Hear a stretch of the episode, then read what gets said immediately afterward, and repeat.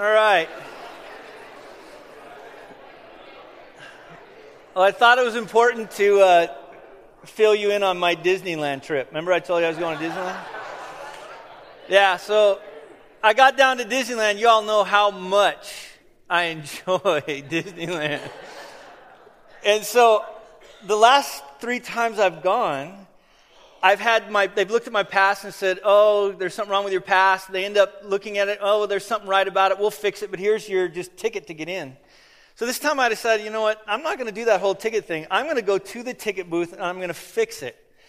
So I showed up, you know, and I'm like, hey, you know, this is what's going on. And the lady looks at it. She goes, well, how'd you get in? I go, I don't know. You guys kept letting me in for the three other times. She goes, well, we never initiated your pass. Mr. Niswanger, I've got such good news for you. Your pass actually starts today, and you have a whole other year of Disneyland. Yeah.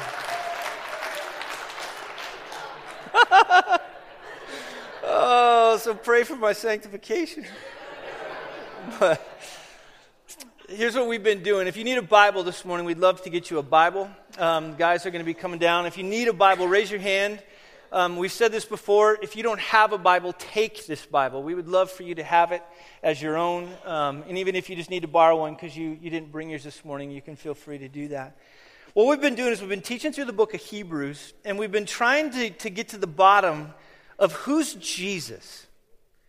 And I think, unlike any other book, Hebrews presents an aspect of Jesus that I'm so thankful that God, in His sovereignty, through His Holy Spirit, led along the writer to help us understand who Jesus is. And so we've been trying for the last few months just to get across this idea how much better and greater Jesus is.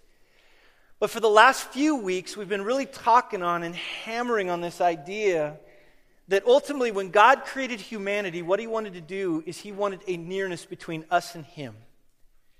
That to be his image bearers, to be these people that are created in his very image, he designed us to be near him. Sin happened, obviously, that broke that relationship. But God, throughout the rest of the Bible, after Genesis 3, is laying out for us his desire and his passion to be with humanity. Now, in the Old Covenant, obviously humanity had to stay at a distance from Him because of sin.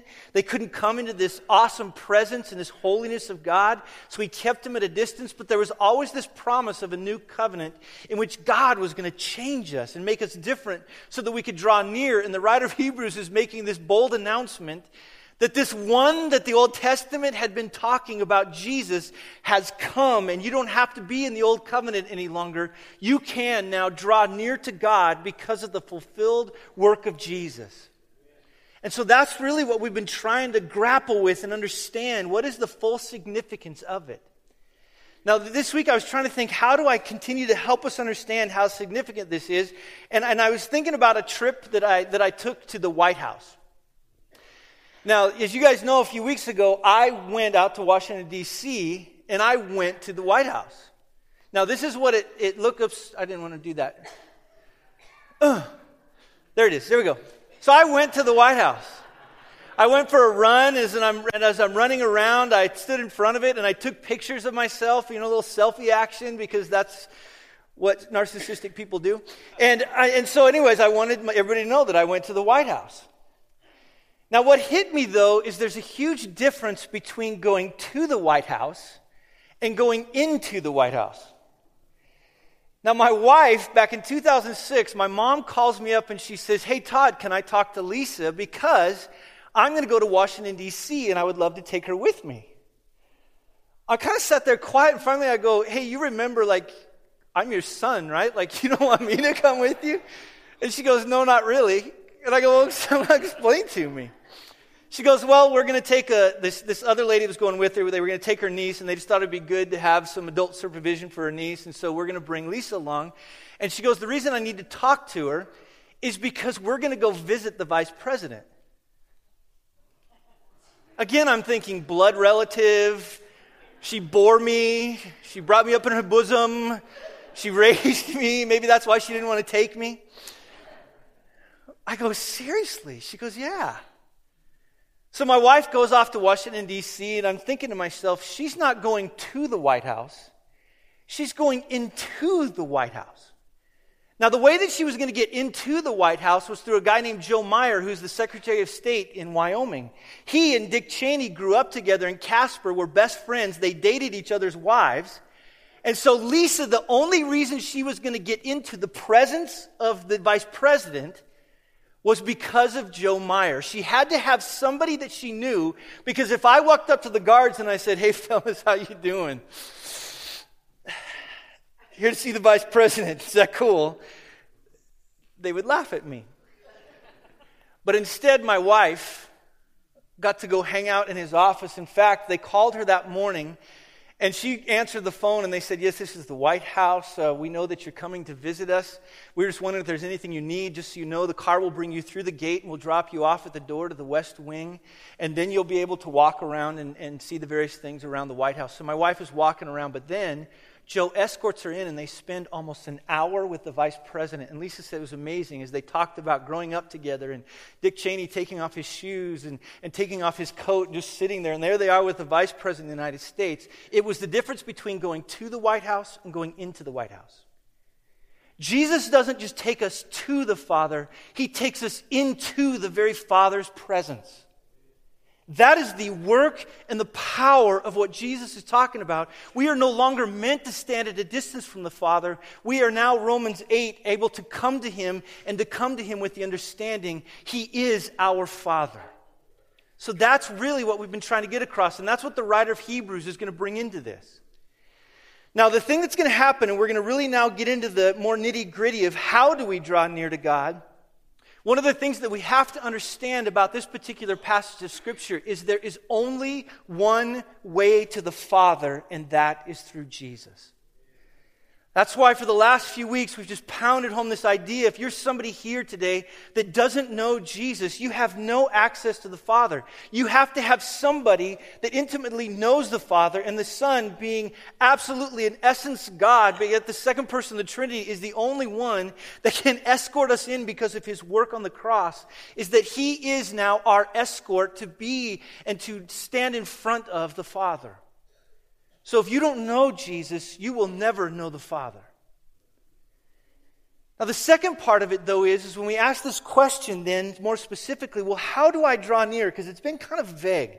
Like, how is it that we're supposed to draw near? Now, one of the things he's going to do is he's going to get to the very end, and if you got your Bibles, you can look at the very end in Hebrews 10 25.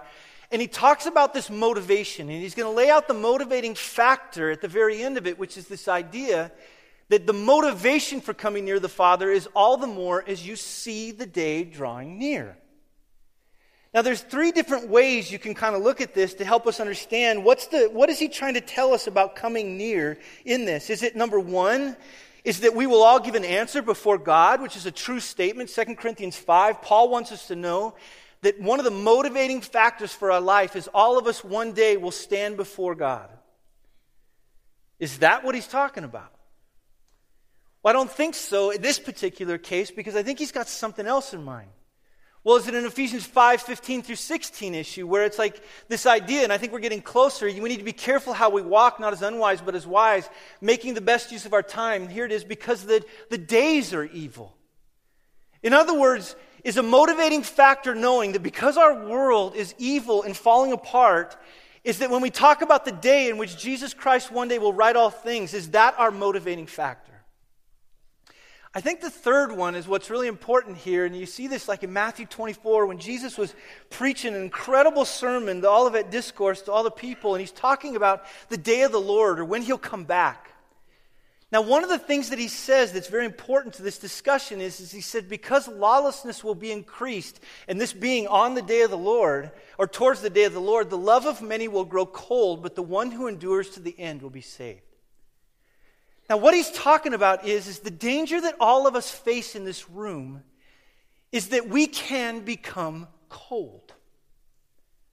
It's not like we set out to become cold, do we? It's not like at the end of the day we, we, are thinking to ourselves, man, I hope in my walk with Jesus I don't have a fervency for Jesus, an excitement for Jesus, a love for Jesus. But there's just times in which, if we're not careful, this world and its system just begins to pull us down. And Jesus' point is, is that we can become cold. In other words, there are obstacles to us coming near God, and the great thing is, is he's talking about is just the coldness we might experience that he's going to talk about later in Hebrews 12 in regards to sin and just the things that so, so easily entangle us. He's wanting us to know the danger, and I think this has been the point in Hebrews 3, Hebrews 4, Hebrews 6, all along the way, is don't let yourself become cold towards the reality of the work of Jesus and the thrill of coming towards near God. And you see this a lot. He's going to get to later. We're going to talk about a little bit more, but this idea of endurance becomes huge. I think sometimes we think Christianity is a sprint. This year, one of the thrills that I had was to coach track and field for 10 and 11 year olds. I used to coach high school students, and this was like a whole new thing for me, which, by the way, every track meet I went to, I would laugh my head off because it was so stinking cute. But when you're teaching endurance running to little kids, these little five and six year olds, when I'd watch them, if you've ever seen it, man, they're standing up there getting ready to run the mile, you know, and they're all ready to go. The gun goes off, and man, they take off like crazy. And then about halfway around, as they start to get tired, they think, I got three and a half laps to go. And they slow down. And then a kid starts to catch up to them, and what do they do? They take off and then they slow down. And they take off and they slow down. And they take off and they slow down. Endurance says that Christianity is not a sprint, it's a marathon. The idea here is just this steady, ongoing, passionate, fervent love for Jesus. It's the love that doesn't quit, it's the love that stays in there. But I think there's another side of running that plays well into this when we talk about endurance. And I always tell my runners this the moment that you get separated from the pack, you're done. Now, I think this is very important because I think this is now what the writer of Hebrews is going to tell us about drawing near. Is that in order for me to draw near, one of the most important things that can happen is not that just I show up on a Sunday morning, which, by the way, I'm glad you're here, and I think this is a way in which we can cultivate our passion and love for Jesus. It's not just by hanging out alone and praying and reading. That is definitely a way to cultivate our love and passion for Jesus. But when he answers the question of how do I draw near to God, in verse 24 or 25, he's going to tell us, not neglecting to meet together, as is the habit of some. It is so fascinating to me that in all the things that the writer of Hebrews could have told us, is he doesn't say to us to read your Bible and pray, even though those are wonderful things. He doesn't say to show up on Sunday morning in this glob of people that come here on a Sunday morning. He says if you are going to be a fervent follower of Jesus, you have got to have God's people around you. You cannot, in fact, draw near to God effectively without the body of Christ. Now, I don't think he's talking about, again, like I said, this being alone or else this room. I think he's talking about, we're going to come to it a little bit later, it's this idea of ongoingly being with God's people day after day after day because we need them. It's what I meant by it's a pack religion. It's meant to be done in groups of people. You are not meant to be alone. See, the danger of what happens when we get alone is that we can begin to deceive ourselves and lie to ourselves and think that we're okay because somebody's not telling us that we're not. Now, let me give you an illustration of being self deceived. I don't know how many of you watched American Idol, but I used to watch it. I will confess to it, I own it, I'm ashamed of it, and I am totally good with Jesus now in front of it. But I remember watching American Idol, and my favorite one to watch was always the beginning because you never knew who was going to come forward and sing. And my wife and I would always sit there, and the worst singer would come forward thinking they were the best singer on the planet. And my wife and I are sitting there going, Man, a friend, a parent, somebody should have told them they're awful. they're self deceived. But I think not only like them, we can begin, if we're not careful, to think that we're not deceived. See, in order to accomplish what God's called us to do, and I would put it in this way it's this idea of how does God mature us. One of the ways in which He matures us is in and through people. We are desperate for people. Now, what he's going to do in verse 22, 23, and 24 is he's going to give these commands that, that help us understand now if we're going to really now be these people that are passionate about following Jesus. He's going to give these commands. And the first one that's tied up in this is this command to consider how to stir up one another. Now, the word consider means is that if I'm going to draw near to Jesus, I need, plural, let us, people around me that are considering now, the word consider means to put thought into, to think about it, to wrestle with it. In other words, I need people around me that look at me and my life and they wrestle about how it is they're going to stir me up. In other words, Todd has a tendency now to get cold, so the body now is going to come around me and think through how do we walk with Todd so that he does not get cold in his love towards God. Now, he's going to talk about it with this word, stir up. Now, the thing about this word, it, it's, it's called, it literally means to agitate. Now, for all of those of you that like to agitate, this is not you. So don't, don't think, I didn't realize agitation was a spiritual discipline. Huh, I must be mature. You're not. To agitate would be the idea of what happens to an oyster when a piece of of sand goes in and a pearl begins to go around it. To agitate someone is the expectation, not just they're annoying me, so I'm going to let them know they're annoying me. It's to come alongside of them and to acknowledge that they are annoying, but to now put a pearl around it so that at the end of it, they are matured. See, if deep within ourselves we have this tendency to deceive ourselves, then we need those around us that know how to come alongside of us and to help us now grow to become the people that God intends us to be. That, in other words, if we're going to be the people that draw near, we need people around us that teach us and walk with us and help us to mature in Jesus Christ. Now, it's not only just that, but when you come to Galatians 6, we kind of start to understand how, when I work through my sin, somebody is supposed to come alongside of me. Now, we learn in one instance that the way in which we deal with sin is that we're to have people around us that are, the word is, mature. Now, the reality of a mature person is this is that they not only know how to do it, that would be one of the big things, that they're mature in that way, but they know what to do. Now, the next thing you see in there is that they know how to come alongside of me, and we're going to talk about this in a second in regards to 1025, but they know what to do in my life. In other words, I need people around me that know how to help me mature. Now, part of it is, is that they know what to do, but they also know how to do it, which is the next word it's gentleness. See, for all of those of you that like to agitate, this should be a word that you memorize called gentle. See, there's some of you around here that I know when I talk to you, you'll, you'll come up to me and generally say, you know, I just had to tell him what's up. I had to t- give him tough love, if you know what I'm saying. No, what you need to learn is this thing called gentleness. Now, what's gentleness? Gentleness does not mean we don't have a backbone. Gentleness means we know what to do, but we know what to do in such a way to actually help the person. Gentleness is now, when you think about it, when I was a kid, I remember I was at my grandma and grandpa's house and we had got back from the lake and I had a terrible sunburn. My grandpa, being who he was, walked up to me and he just said, Well, go get in the shower. Now, anybody that knows when you have a sunburn and you get into a hot shower, that is not gentle. And there are many of you that are hot showers in this church.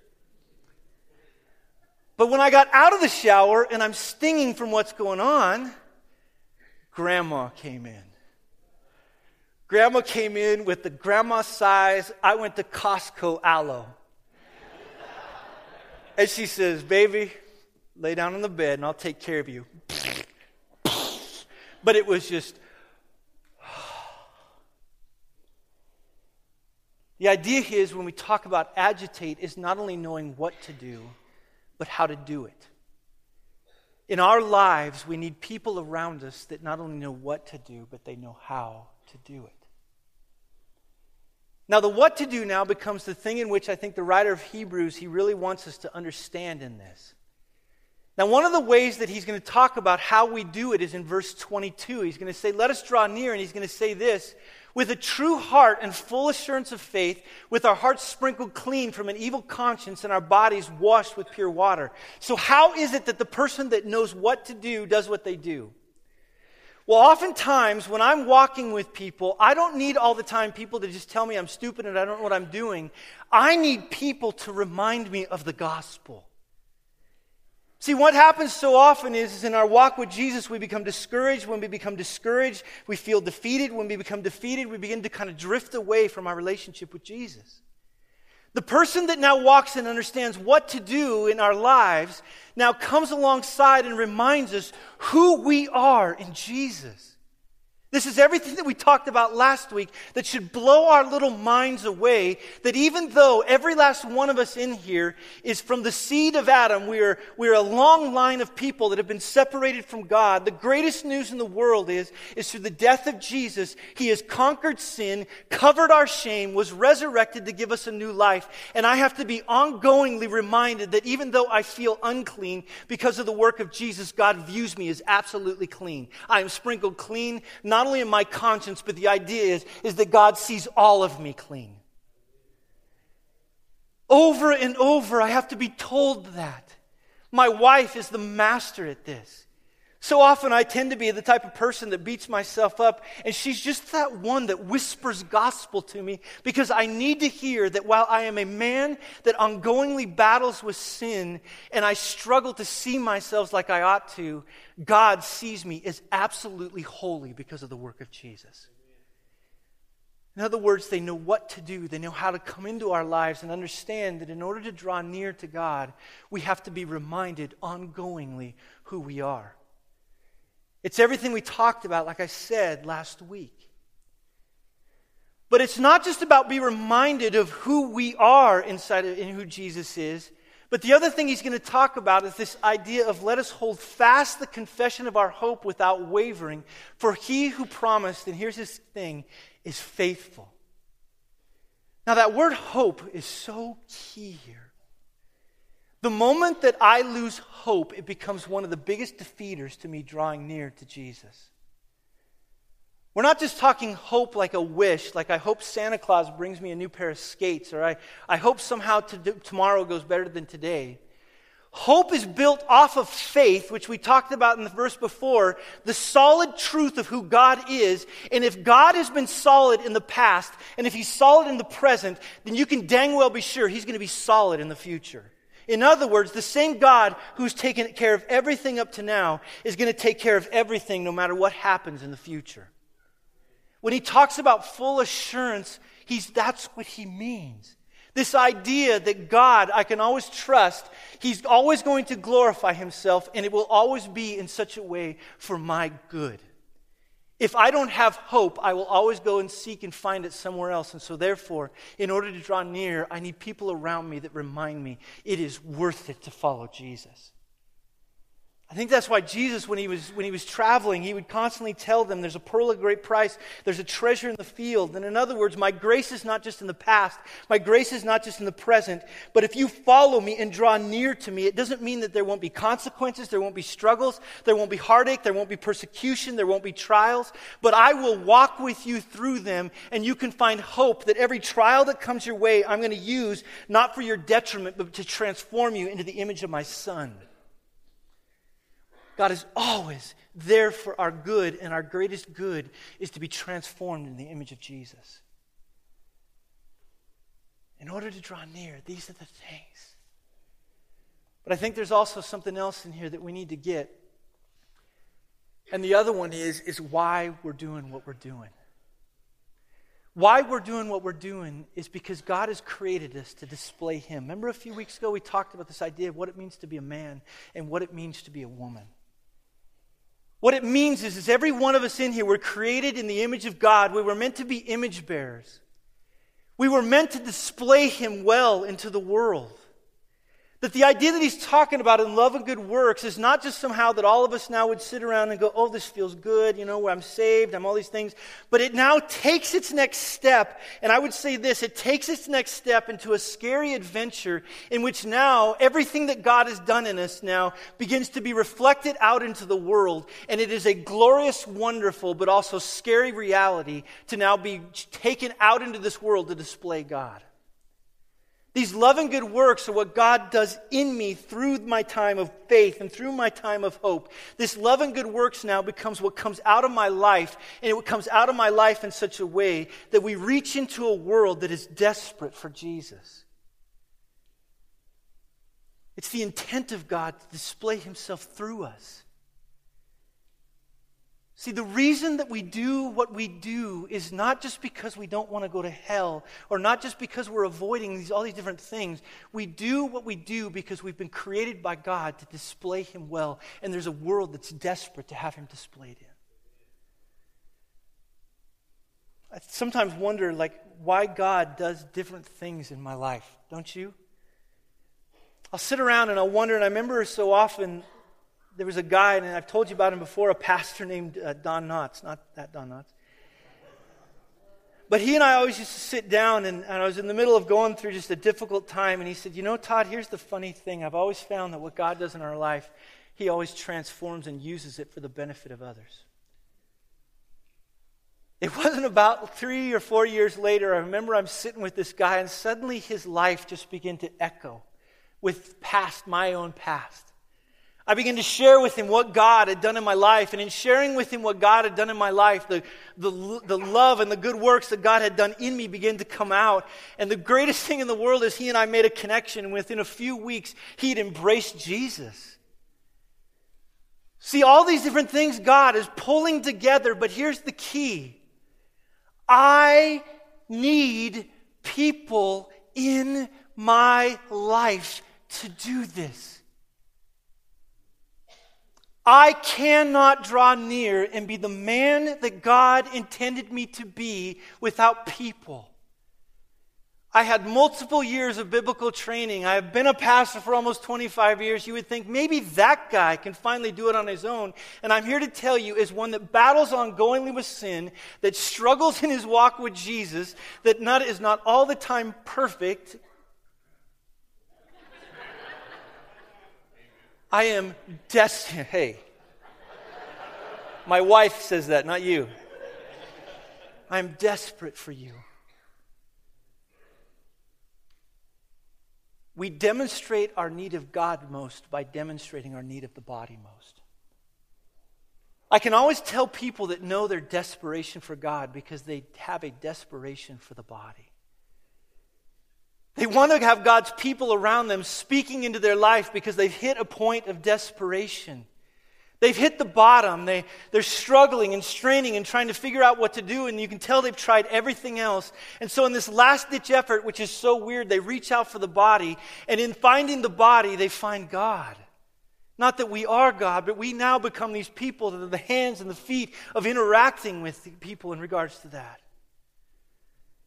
If you're someone here today that's battling, understand that you were not meant to do that alone. You were meant to have other people around you to walk with you and know you, encourage you, strengthen you, be honest with you. And I would say this those of you that think you're doing well are just as desperate. I've always found we don't sense our need for the body until the proverbial you know what hits the fan. Suddenly we realize I am desperate. And the saddest thing in the world is, by the time often that happens, I have not developed the relationships that I need that, number one, would protect me from going down the stupid path I went down, but also, number two, that now the friendships around me that know how to come alongside of me in that need. You are desperate for relationship, whether you know it or not.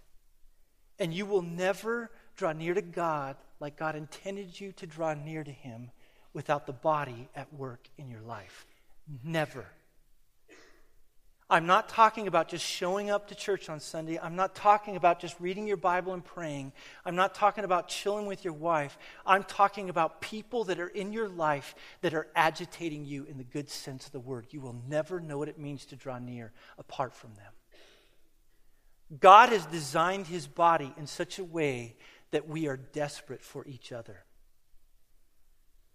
And one of the things I was wrestling through, if that's really true, then what do I do now? Let me just click forward because I missed a few slides.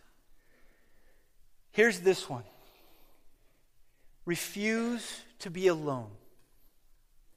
Now, here's what I mean by this idea of refuse to be alone. Generally, when we are walking through a difficulty, our first instinct within us is to feel shame and to hide ourselves from whatever it is that we're not wanting to be honest with people about. It is the sin that has been passed down from Adam and Eve, generation after generation after generation. We tend to be hiders. We tend to not want people to know who we are. I, I, I, we were just talking about earlier, Robin and I were kind of wrestling through some different things, and, and, and, and we were talking about this thing in which we think we want to get deep with people, but the moment you start getting deep with people, it gets scary, doesn't it? Because you have to be honest about yourself. You actually have to be transparent and let them get to know you. But you've worked so hard for so long to portray to people that you're somebody that you're not. And now all of a sudden, this one person is going to get to know you at a level that is so stinking scary. The guy that did that in my life was a guy named Blake. I would just come to know Jesus. I was so sick of hypocritic, uh, hypocritic Christians because I'd watched my parents in their kind of church world. And all of a sudden, this guy comes along, and I'll never forget it. He's a pastor. And I looked at him and I said, How are you doing? And he began to confess his sin to me. I mean, I'm like, Hey, whoa, let's not. Whew.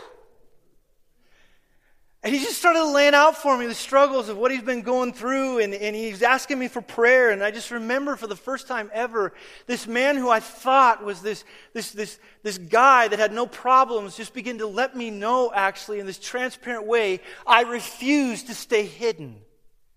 In fact, the thing he would always say to all of us that he's discipled us is he said, The greatest person to be is a person that is an open book to never hide who you are from anybody, but to allow people to see you for who you are, because when people see you for who you are, then you never have the tendency to feel you need to hide.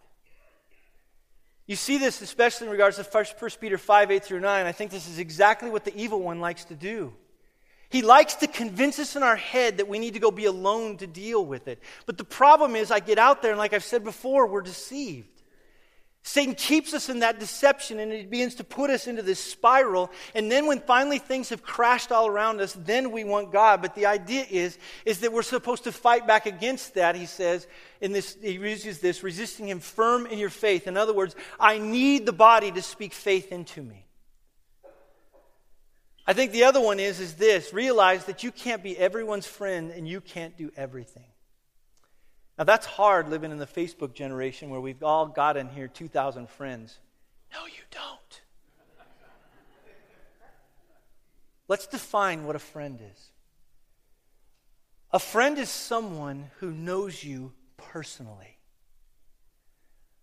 A friend is someone that you know personally. A friend is someone that you know at the end of the day they will speak truth into your life, but they will also speak grace and gentleness into your life. It also is that person that, it, that when everything has finally crashed around you, you know that they are going to be there for you.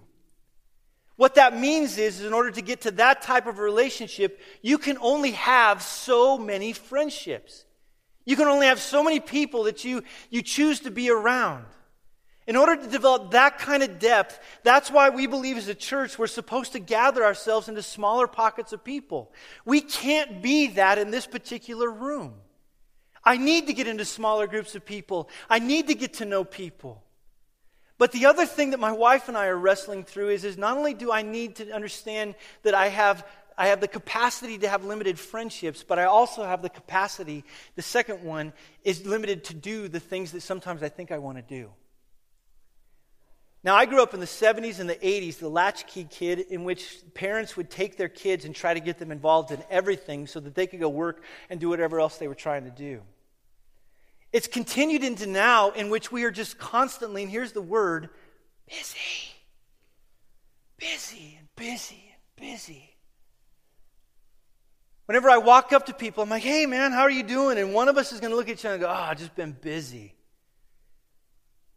See, there's a time in which now we as a church, and I would say now is the time, as everything is ramped up and we're involved in more and more things, and culture is going faster and faster, that a group of people called the church need to start saying no to all the millions of myriads of things that go on, not because those things are bad, but because we're determined as a group of people that to know Jesus and love Jesus and follow Jesus and draw near to Him is more important than anything that this world has to offer. And I'm going to first come to Him and ask ask Him, What do you want me to be involved in? and not get myself so strung out that I have no more time to know Jesus. I think at the end of the day, most men and women, the reason that we struggle in our walk with Jesus is we are way too busy. We wake up and we're dead tired, so I don't want to spend time with Jesus. I go to work and the machinery starts to kick. I'm at lunch and all I want to do is eat and stare at my food. I go to work at the afternoon. Then I come home at night and I've got to deal with all the myriad of things. Finally, we sit down and instead of wanting just to be with Jesus with other people, I would much rather be with Netflix because they don't talk back to me and I can just go live in their imaginary world for a little while. I think a group of people have to be bold right now. Not ascetic, where we think somehow we're better because we're not doing things. But the belief that knowing and loving and following and drawing near to God is more valuable than anything that this world has to offer. And taking the time to actually experience it. Taking the time to have people around me. See, it takes time to do that, doesn't it? All week long, I've been sending text messages out to friends. First of all, thanking them for these ones that truly are in my life and speak truth into my life. But I've had to confess that because of all my busyness, I have not been a good friend to them. Why? Busy. Let me just take some pressure off you. God can know every person on this planet. And God can involve himself in everything that's going on. You can't. You are not God. You can see this in regards to just Ephesians 5:15 this idea of be careful how you walk. I think there's just this wise and this unwise way that we've got to learn to redeem the time. We've got to think through things all kinds of different.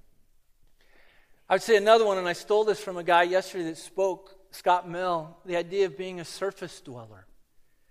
A surface dweller is that person that stays on the level of, hey, how are you? How's life? Hey, good. Hey. See the game last night? Celtics are out, aren't they? Isaiah Thomas hurt. Things aren't going to go well. A surface dweller stays up on that upper level. The bottom dweller, which is sometimes given a bad name, is actually, I think, what the Bible calls us to be. The bottom dweller refuses and gets to the bottom of it. Last yesterday, after Scott Mel talked, I got four different text messages asking me, Todd, what's wrong with you? Are you okay? Um, and I was like, at first, I'm like, gosh, did I look like terrible yesterday? But then all of a sudden, this is what hit me. I had four people that cared enough yesterday to get deep from the standpoint to text me and say, no, no, no, like, really, are you okay? There's something powerful about bottom dwellers. Bottom dwellers are those people that don't let you get by with anything. They, they want to know how you're doing and what's going on. They ask you the questions that need to be asked. I've got one friend in my life, Spencer, and I hate getting together with him. Because he always asks these questions where I'm like, yeesh. And so one time I was laying out for him all the things that I was working on, and and I'm, I'm, going back and forth on some different things, and how I was trying to do this and how I was trying to do that. And he just looked at me and he goes, Can I ask you a question? And instantly I'm like, No. he goes, I've never thought about this, but do you have a Messiah complex? I don't know, do you? and I go, Explain to me. And he just began to talk to me. And the good thing about what Spencer did in my life that day is he brought gospel.